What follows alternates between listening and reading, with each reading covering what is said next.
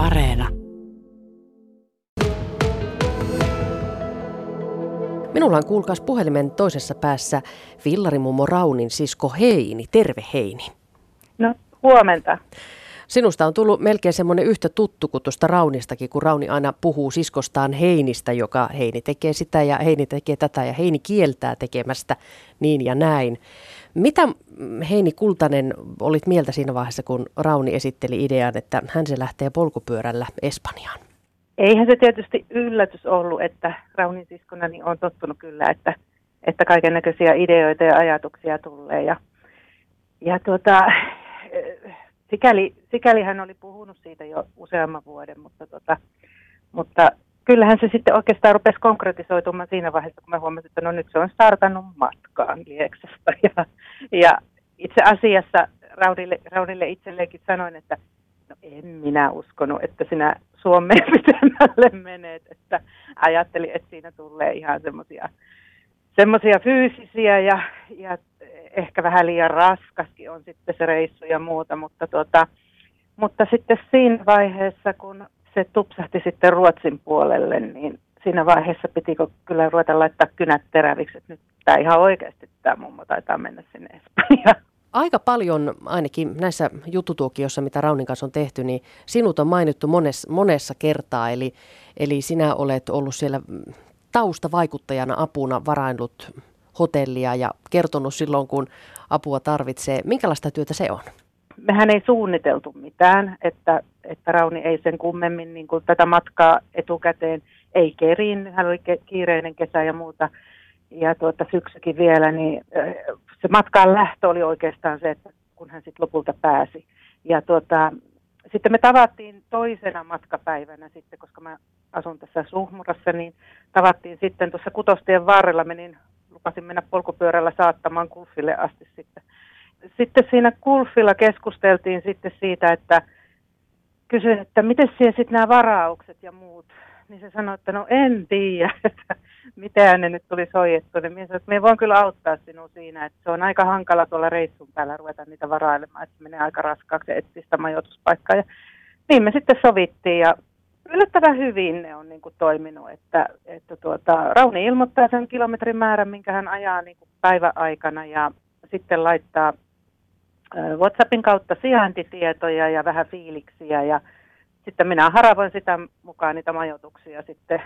Nehän täytyy olla suhtkot edullisia, mutta sitten siinä täytyy myös ottaa huomioon sitten Rauni allergia.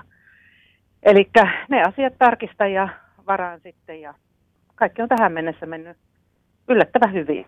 Onko ollut helppo löytää semmoisia majoituspaikkoja, jotka täyttävät kaikki mahdolliset kriteerit sopivan etäisyyden päässä ja, ja sitten tosiaan nämä allergia-asiat huomioitu? Pääasiallisesti kyllä, että on löytynyt. Et välillä yhden kerran on joutunut ottamaan niin semmoisen kalliimman puoleisen, että hän oli niin rannikolla, että siellä oli niin kuin Tanskan, Tanskan alueella oli todella todella kalliit hinnat ja, ja tuota, sitten kuitenkin se kilometrimäärä on hänellä rajallinen, että autolla hän nyt pörhältää 100 kilometriä vaikka eteenpäin, mutta polkupyörällä ei. Ja yhden kerran sitten mä sanoin, että käy kato yksi paikka siinä niin kuin matkan varrella. Ja hän kävi sen katsomassa ja sanoi, että se oli 1800-luvun joku rakennus, hieno sinällään kyllä vanha, mutta tota, siellä oli home esimerkiksi sitten ongelma. Niin sitten sovittiin, että jatkat matkaa ja sitten haravoin 10 kilometrin säteeltä seuraavan paikan. Ja yllättävän hyvin on onnistunut, että tuota, ei, ei ole pahoja ollut, mutta siinä on tosiaan se koira ja kissa ja, ja sitten niin kuin Rauni sanoi, että ne kanat pois sängystä tarkoittaa sitä, että höyhentynyt ei saa olla. Että, että niitä on hyvin monessa paikassa, mutta nehän sitten kiikuttaa aina jonnekin suihkuun tai muuhun. Kaikenlaisia vaatimuksia tällä pyörämatkaajalla on. Onko koska ollut huoli siskosta?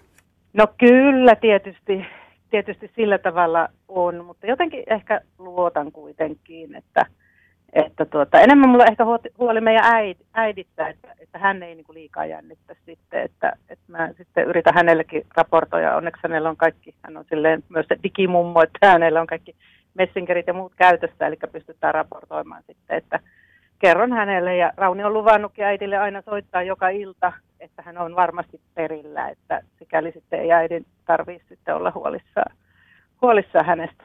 Tässä viimeisimmässä viime perjantaina tehdyssä haastattelussa he, tota, Rauni totesi, että hän ei pyörällä kyllä meinaa tulla takaisin. Eli jääkö se nyt Heini sitten sinun tehtäväksi huolehtia, että jollain kulkupelillä sieltä sitten tullaan kotiinkin jollain muulla kuin pyörällä? No kyllä mä sitä vähän suunnitellut, että eiköhän se saada jollain johonkin rekkaan tai vastaavaan sitten tuota. Tai sitten onko Fuenkirolassa esimerkiksi suomalaisia, että onko joku ottaa tai ei, ei olla nyt niin pitkälle vielä ajateltu, mutta eiköhän se logistiikka järjesty siitä, että saadaan pyöräkin vielä takaisin. Ja aika monen julkishan alkaa olla, että tuo Facebook-tykkäjien määrä niin kuin eksponentiaalisesti nousee kovasti. Eli aikamoisena julkiksena taitaa tulla takaisin tuolta reissulta.